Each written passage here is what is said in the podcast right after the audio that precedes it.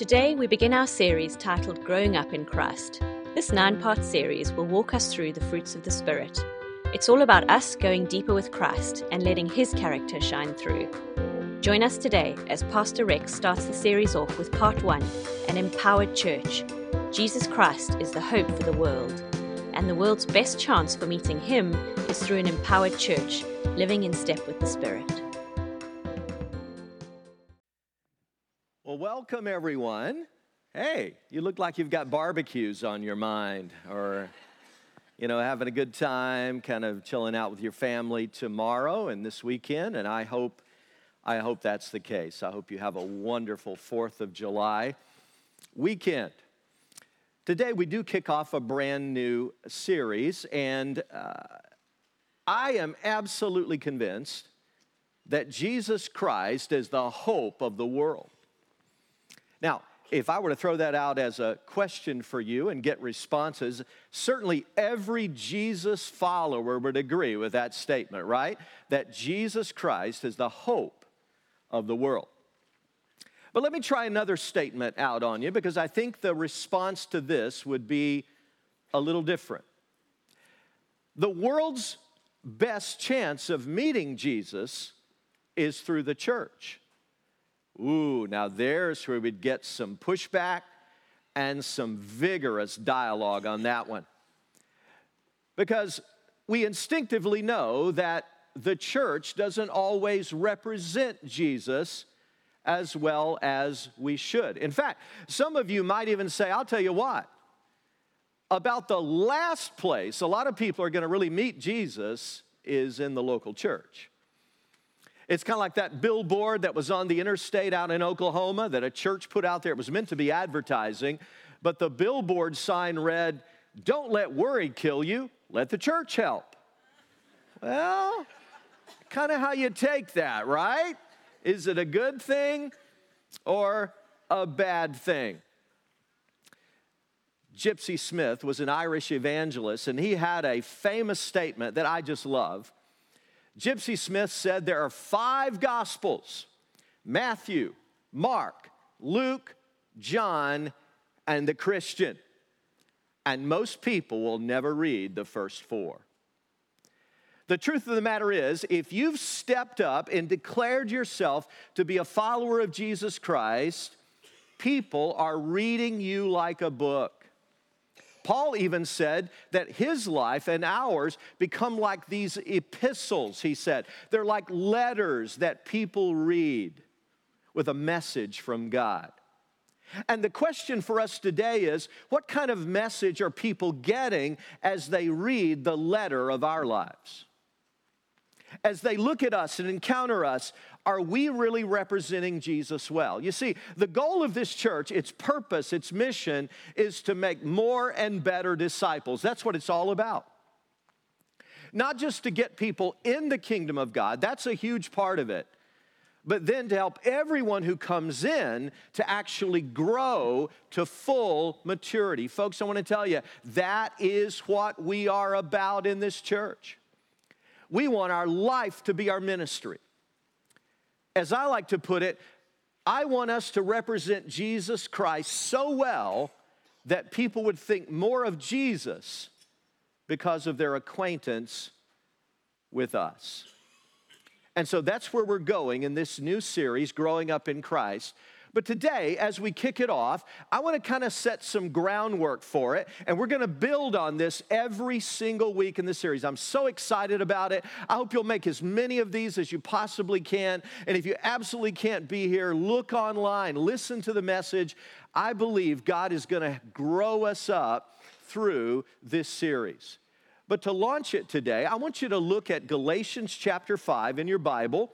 We're doing things a little differently. We're not projecting the verses on the screens today.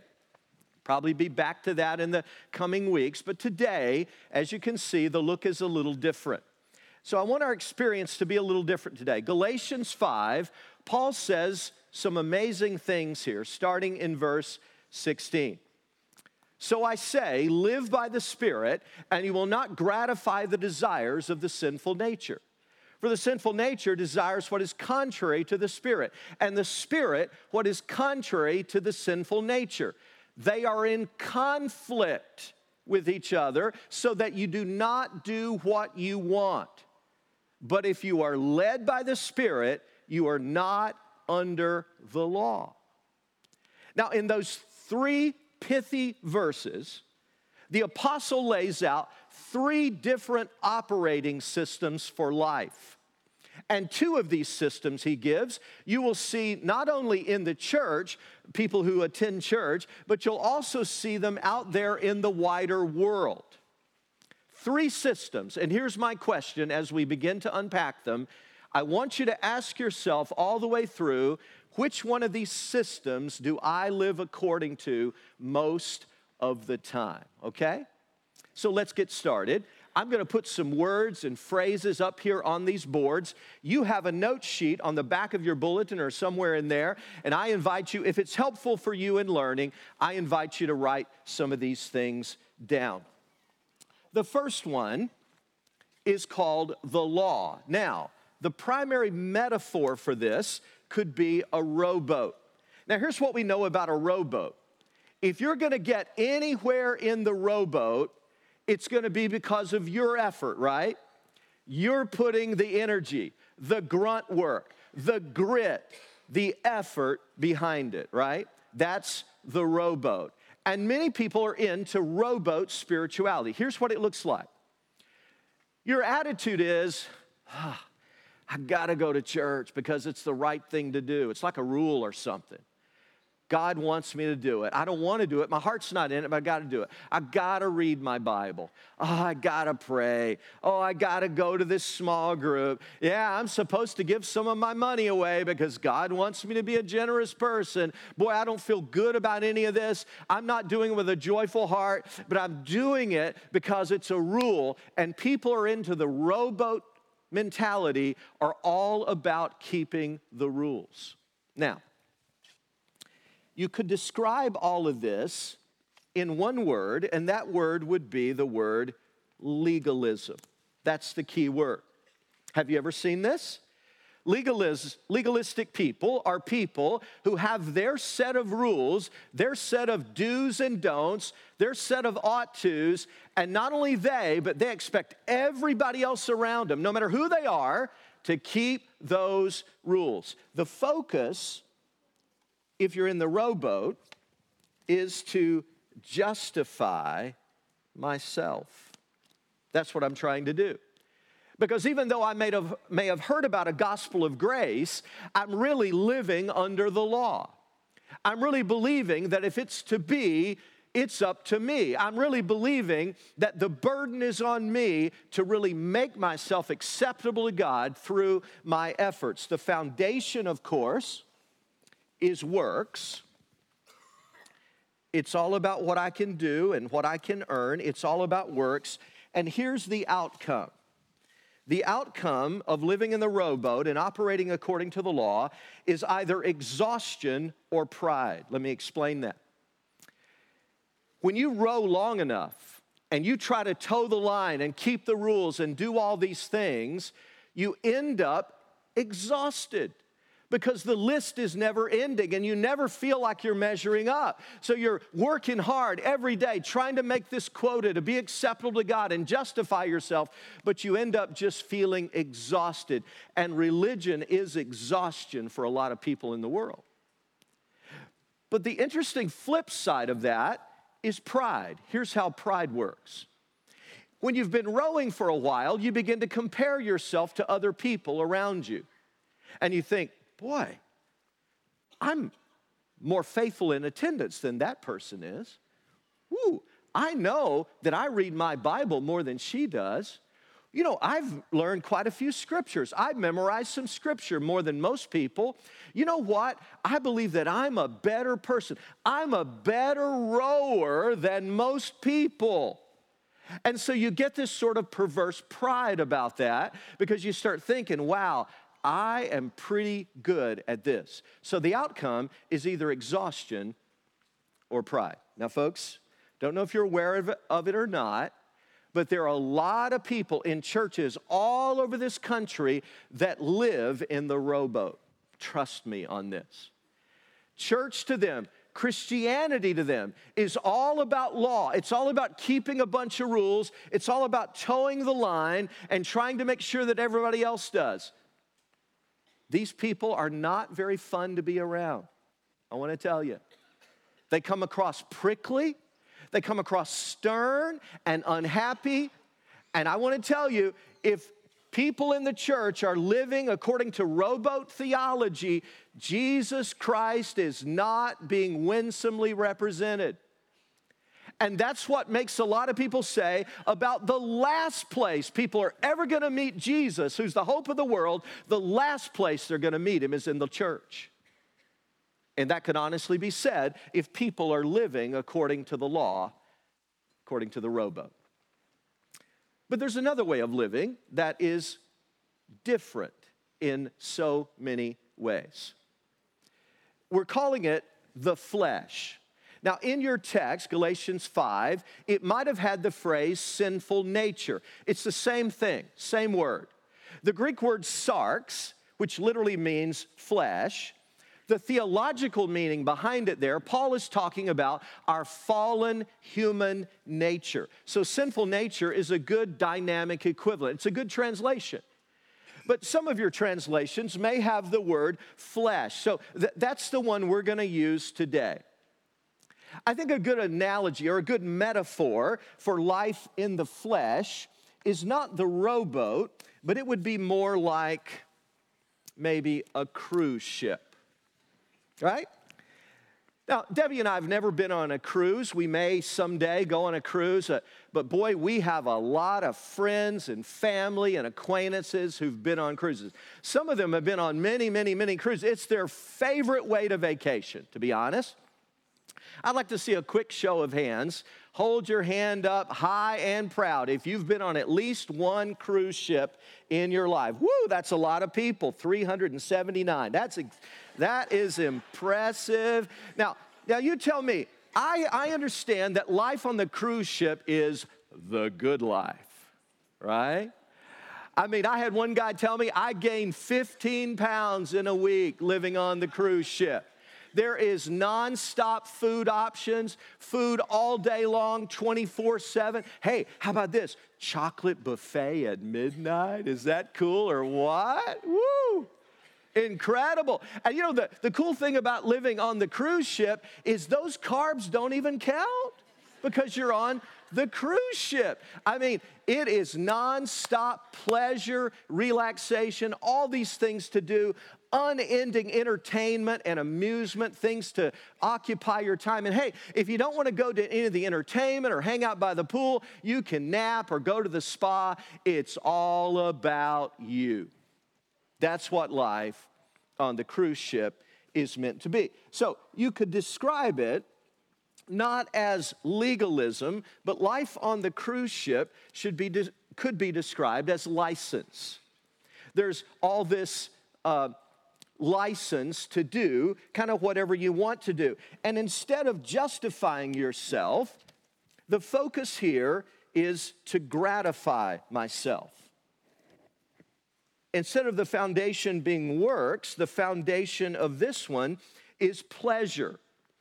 It's all about bringing into my life whatever is going to be pleasurable, uh, hopefully satisfying, makes me feel good, and so on. But, but here's the shocker. Some of you are going to be shocked by this. The outcome is very interesting.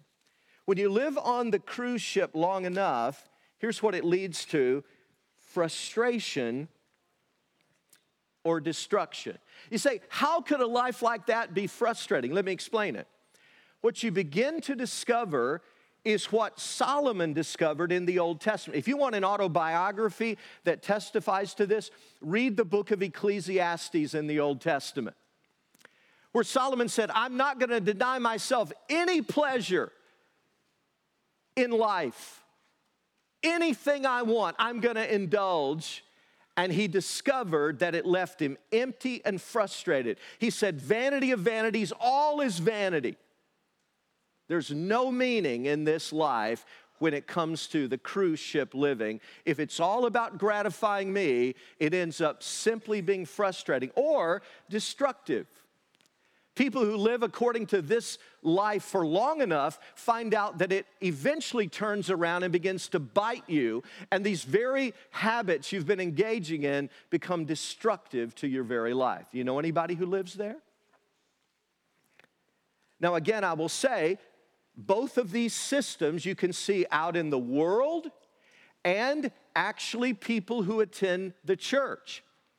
And you might be surprised to learn that this particular mentality of living according to the flesh in the cruise ship has actually, in the last few decades, begun to creep into the church. It's been called a consumer mentality. People bring cruise ship thinking into the church many times, and it's kind of me church. Uh, uh, contrary to what Christ wants us to do, which, which is to think about others and how we can serve others and how we can love them and make their lives better and how we can serve the poor and how we can help people in need and how we can help our brother be closer to God and so on, it all becomes about me. So if I don't like the look on the platform, if I don't like the music, if I don't like the sermon, if I don't look like the way that usher looked at me or talked to me, if I don't like the products in the cafe, if I don't like the way the parking attendant said hello, then I feel free to complain and gripe all I want to. Now, I've never met anybody like this, mind you. I'm just talking hypothetically right now, of course. Purely hypothetical. But believe it or not, there are people that actually bring a cruise ship mentality into the local church and think it's all about me. Okay? Now, I think you can see how if professing Christians are living according to either of these operating systems, we got a problem. And you could honestly say the church is about the last place that people would really meet Jesus Christ. Because there's nothing in that that's going to be attractive to an unbeliever. They're not even representing Jesus well. But thankfully, there is a third option, and that's what Paul calls life in the Spirit in Galatians 5. Life in the Spirit. Now, if life under law is rowboat, if life according to the flesh is cruise ship, we could say that life in the spirit is more like a sailboat, you might say. A sailboat. Now, I think that's a pretty apt description because here's the thing if you've ever sailed and it's a true sailboat, you know that you aren't going anywhere unless you have something. What is that one thing you got to have? Wind, right? Wind. And isn't it kind of cool? I love the analogy, the metaphor, because in the Bible, both in Hebrew and Greek, both in Old Testament and in New Testament, the same word for spirit is the word for wind. Isn't that cool? In the Old Testament Hebrew, ruah. In the New Testament Greek, pneuma both mean spirit and both mean wind. Now, another reason I love this analogy is because true sailors tell me that people think sailing means you don't work. That means there, there's nothing to do. You just kind of sit there and, and everything just happens. Nothing could be further from the truth. You have to do quite a bit of work to hoist your sails make sure they're in good condition, don't have holes in them, are in the right place in order to catch the wind just right if you're going to have maximum results. And so, life in the Spirit is very interesting. You can talk to somebody who does a beautiful job living in the Spirit. And by the way, I respect so much those women and men in our church who live that way. They truly, every day, walk in step with the Spirit. And some of them have been doing it for decades. And if you were to ask them, hey, tell me your tricks, I want to know. I love the way you live. I see for you, it looks so effortless, this life for God. Boy, me, I'm striving. I'm, I'm failing all the time. I'm feeling horrible. I look at you, wow, it looks like a breeze. Looks so easy. Tell me your tricks. they'd probably look at you and go, Tricks? What, do you mean, tricks? you should have seen me 30 years ago. You should have seen me 10 years ago. I was so different. God's been changing me from the inside out. Oh, let me tell you what I've done. I've spent hundreds of hours in His Word in a positive spiritual discipline, spending time with God. I have spent so much time praying, and every day I spend time praying to God, asking Him to recalibrate my life. I have been in small group after small group. I've spent years in groups where other believers have been like holy sandpaper, where God's used them in my life to sand off the rough edges. You would not believe how differently I think and talk today than I did just a few years ago because God keeps growing me up. So, tricks? It's been a lot of cooperation with God to learn how to live in the sailboat. But you know what? God's the one doing it. All I'm doing is cooperating. And so, even though I'm doing a good deal of stuff to catch the wind of the Spirit, it's not like over here in the rowboat where I'm doing it thinking I'm justifying myself before God. Very different mentality between the two, okay? So, the word here is not legalism and it's certainly not license. The word you could use to describe this is the word liberty, freedom. 2 Corinthians 3:17. Now the Lord is the Spirit, and where the Spirit of the Lord is, there is freedom, liberty in Christ. Does that shock some of you? If you've lived in the rowboat all your life, that's shocking. In fact, that even seems wrong. No, no, no. It's about keeping rules. That's what Christianity is about. When are we going to wake up to that? No, the Bible says it's about freedom.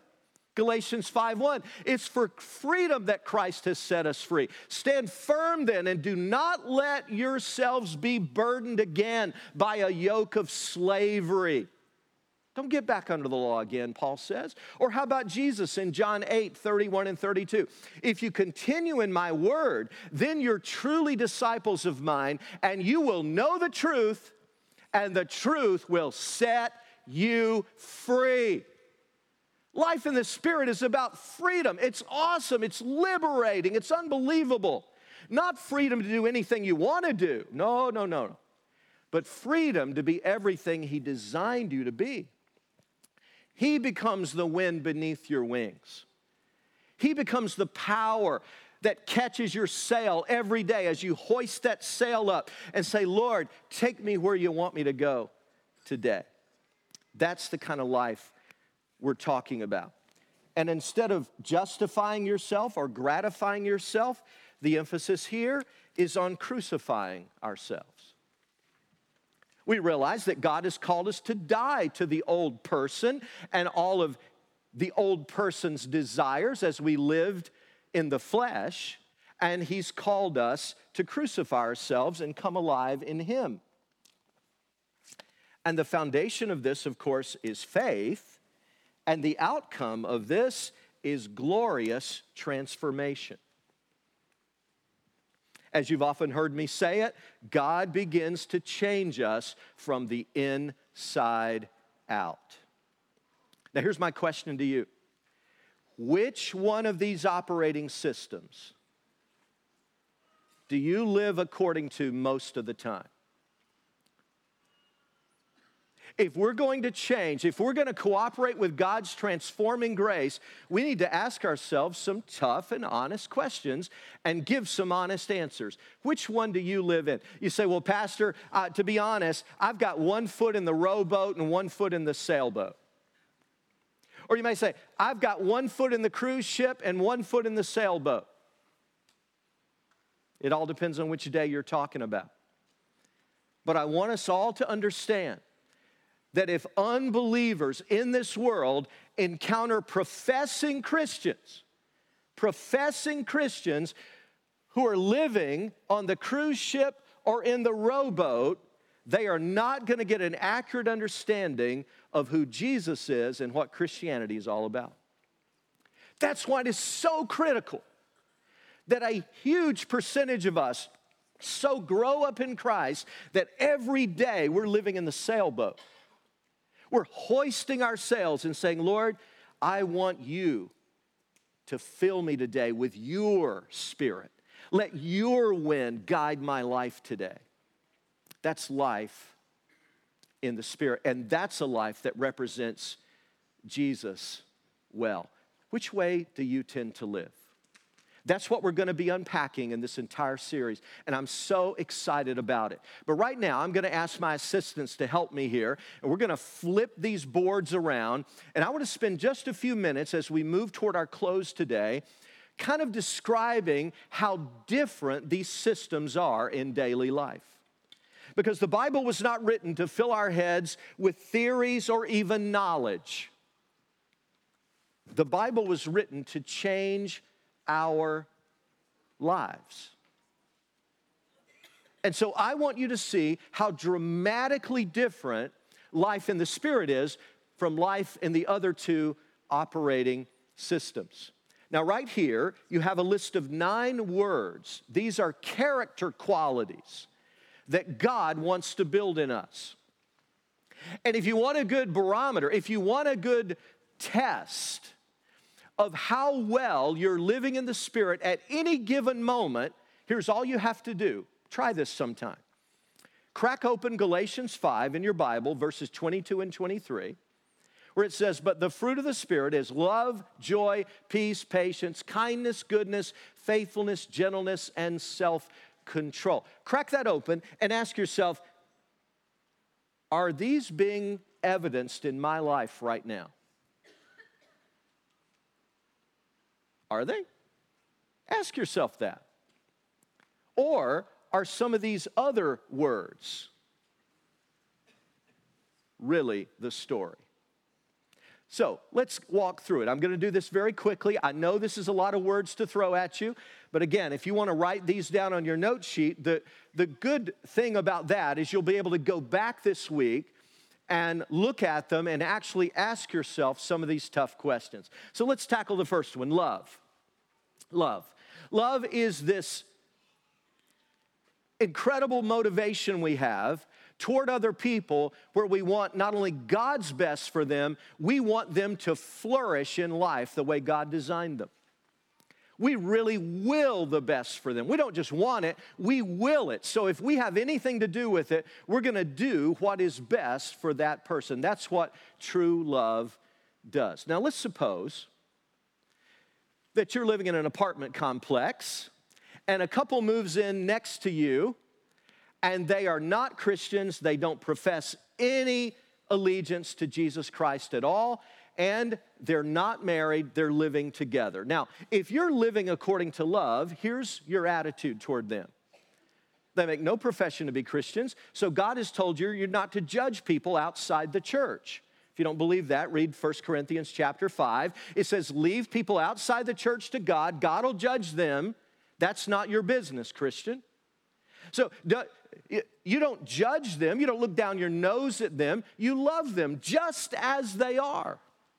And you pray that God will allow you to so winsomely represent Jesus that, that will, they will actually be drawn to Jesus because of their acquaintance with you. You may say, Well, God, apparently you've allowed this to happen for us to be neighbors so that you could use me somehow in their lives. And so you literally see that as an open door of opportunity. And so you're friendly, you have conversations, you may even have them over for dinner, all that kind of thing. And you're looking, if it seems appropriate, to build a relationship with them. Looking to represent Jesus well. But what happens if you're living in the rowboat under law? You look down your nose at them like a pious Pharisee and you judge them because they're not keeping the right rules. They're not keeping the rules like you do. Bad, nasty, evil people. And you judge them. And what happens if you're living in the cruise ship? You use them. The way you treat people is look, I don't even care about you unless I can get something out of you. You mean nothing to me. I don't love you. You mean nothing to me unless I can use you for some selfish purpose. Okay? Now, can you see how different those systems are? And again, let me say it. If you're a professing Christian and you're living here, that stinketh. stinketh. You're not helping the cause of Christ at all. You're driving people further away from Christ.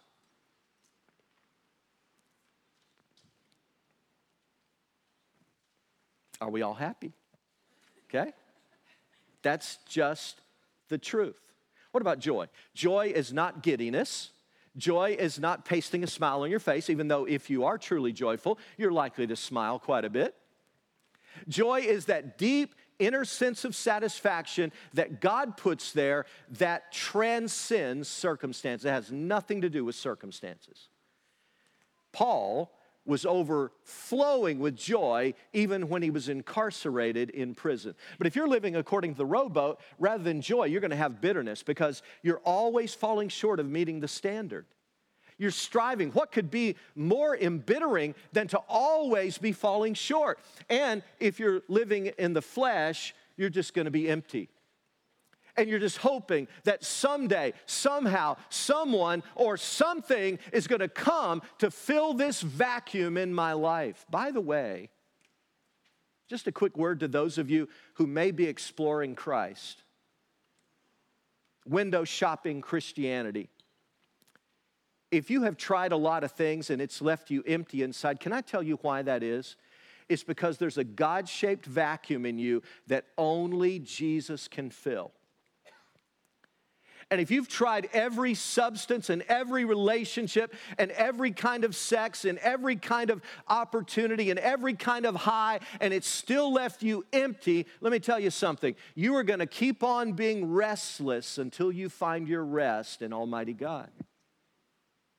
Because He's made you that way. And there's a place in your life that He longs to fill for you. And we pray that you would open your life to Him. What about peace? True peace is that inner contentment, that tranquility that passes understanding, that guards over your heart and mind, even in the worst of circumstances. But listen, if you're living over here, that's just stress because there's always more scripture to memorize and you got to do it. You don't want to do it, your heart's not in it, but you got to do it. There's always more religious duties you've got to fulfill. So it's just stressful. It just stresses you out. And over here, it's insecurity because there's no one really who's got your back. You know that you're really in charge of all this. It's all about you. Patience. When you really hoist your sail every day and say, God, would you let your wind catch this sail and take my life in the right direction? Do you know God gives you patience? Let's say it's 7:25 in the morning and you're driving down the Northway toward your job in Albany, and suddenly the Northway becomes a parking lot. You know what? If you're really in step with the Spirit, living in the sailboat, you're going to keep it in perspective. You really will. Because you know what? You've probably already prayed earlier that morning God, my life is yours today. You're my Lord, my Savior. I belong to you. So, Father, would you interrupt my schedule? I've got a schedule. But would you interrupt it just as you please and do something better than my schedule would indicate? I just give my day to you. You've already prayed that. And so you immediately put this in perspective. Wow, God allowed this in my life. There's something good that can come out of this if I'm just perceptive enough to it. And so you have patience, even though you're tempted toward frustration, you just keep it all in perspective and you're patient. You may even begin to sing. You may even begin to pray, God, I don't know if anybody got hurt up there. It looks like there's an accident, but I, I ask that you would comfort and, and help anyone who may be in distress up there. You might even turn the radio on and listen to some great Christian music and just start worshiping because it looks like you're going to be here for a while. What if you're living in the rowboat? If you're living in the rowboat, you're perturbed at these people, these stupid drivers. I follow the rules. Why don't they follow the rules? If they would only be more careful, we wouldn't have to be held up like this. And you're just perturbed at people who aren't as competent as you. And over here in the flesh, you just become demanding. You immediately open up your smartphone. You look, oh, I've got a meeting. I've got a meeting at 8 o'clock. I'm probably not going to make it. How selfish these people are to infringe on my perfect day. Why don't these police get this thing cleaned up? How long is it going to take them after all? And you just demand any advantage and any privilege that you believe you're entitled to. Let me ask again do you see how different these are? And can you see how that if a professing Christian is living according to the law or the flesh, Jesus is getting a black eye? Jesus is not getting good marketing through your life. He is not being winsomely represented. And it's actually hurting the cause rather than helping it. If I'm not careful, I'm going to start preaching in a minute. So pray for me, okay? Kindness. We could just go through all of these. I can hardly wait to get to some of these messages because we're going to drill down. It's going to be exciting. We're going to get really practical. Don't miss these messages. Over here, this becomes pretentiousness when you're living under the law. It's not real kindness. What it is is pretend kindness, it's pretentiousness. Here's what it looks like. When you're living under the law in the rowboat, you put a smile on your face because that's what you're supposed to do. You know that's the right thing to do. So you're a rule keeper. So you paste a smile on, you smile at people, and you say the right words, even though inside you're rolling your eyes. These stupid people. Why don't they get a life? By the way, if any of you ever visit the southern United States where I'm from, I want to give you a little lesson here in pretentiousness. And if someone smiles at you and says, Bless your heart, they just told you where you could put it, okay? I just want I just want you to know that. Just trying to do a little southern culture teaching here, little orientation. That is the height of pretentiousness. Smiling to your face, words sound good, but mean something totally, totally different. And over here, you're just selfish. You really don't give a rip because it's all about you. Goodness over here, looks like self righteousness over here because you're the one creating this. And you become like the Pharisees in the Old Testament. And over here, it starts looking like apathy. You're just apathetic. Faithfulness in the Spirit, oh, that's to be a message. When we talk about what real faithfulness looks like in all of its dynamics, over here it becomes strictness strictness. Because after all, a rule is a rule. And so you begin to glory in how strict you are in keeping the rules. And over here, it just becomes flat out unfaithfulness. Gentleness is one of the most awesome qualities that God wants to build in us. Over here, just becomes sternness and over here, it becomes just harshness. And finally, self control, which is really better spirit control. Spirit control. Because He's the one who gives us the ability to have this sort of controlled, disciplined posture.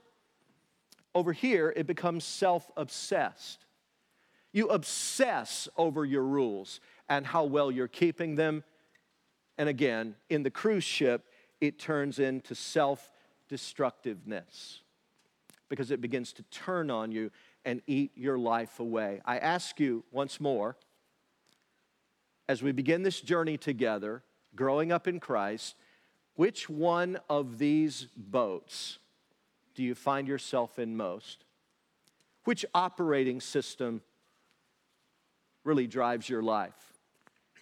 Lee Strobel is a great Christian leader and apologist for the faith.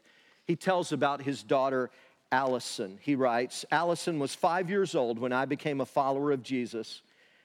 And all she had known for those five years was a dad who was profane and angry. He says, I remember I came home one night and kicked a hole in the living room wall just out of anger with life.